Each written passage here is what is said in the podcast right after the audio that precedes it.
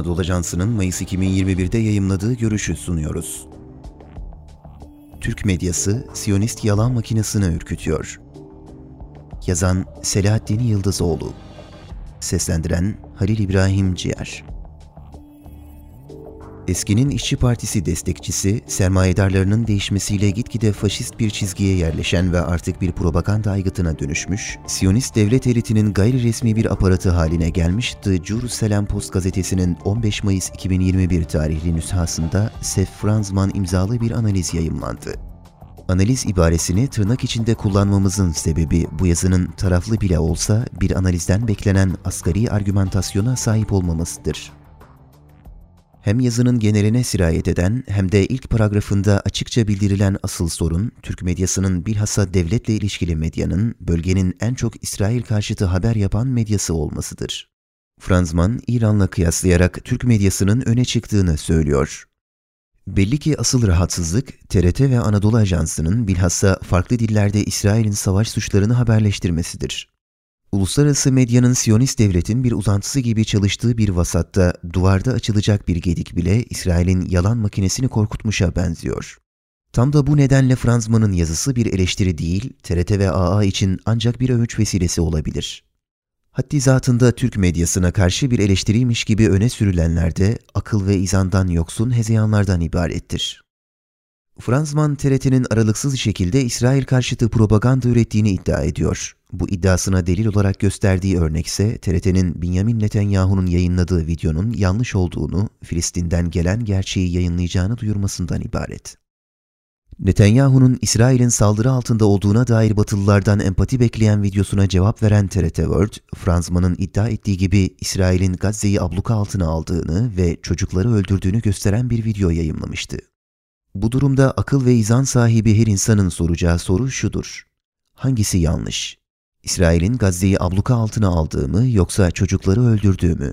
Franzman'ın dillendirmediği fakat Siyonist savaş aygıtını kızdırdığı anlaşılan ikinci haber yine TRT World tarafından verilmişti. Netanyahu'nun sözcüsü Ofir Gentleman tarafından Twitter'dan yayımlanan bir video marifetiyle İsrail'in ateş altında olduğu iddia edilmişti. TRT Worlds'te yayımladığı video haberde iddiaya konu olan görüntülerin 2018 yılında internete yüklenmiş olduğunu ve Suriye'de kaydedildiğini kanıtlamıştı. Franzman'ın Türkiye düşmanı uluslararası cephenin bir aparatı olduğu yazısının ilerleyen kısımlarında artık bayatlamış ve inandırıcılığı kalmamış bir başka meşhur yalana dayanmasıyla tebarüz ediyor. Franzman bir zamanlar Türkiye düşmanlarının ağızlarından salyalar akıtarak dinlendirdiği Türkiye-Daesh ilişkisi yalanını yüzü kızarmadan yazabiliyor. Hem de kendisinin uzmanlık alanı DAEŞ olduğu halde.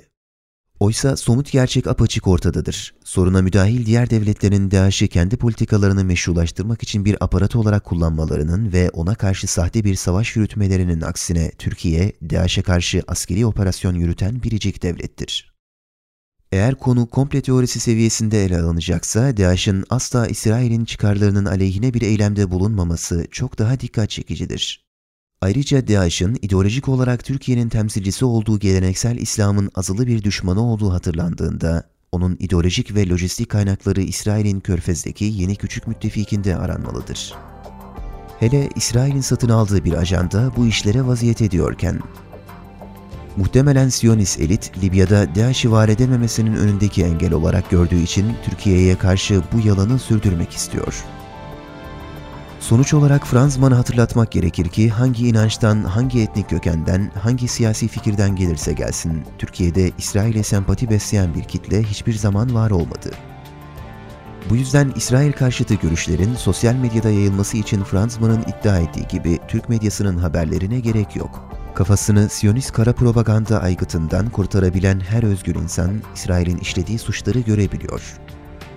Bu suçlar ve onları aklamaya çalışan Franzman gibi aparatlar şimdilik uluslararası hukukun tutanaklarına olmasa bile tarihin utanç sayfalarına kaydediliyorlar.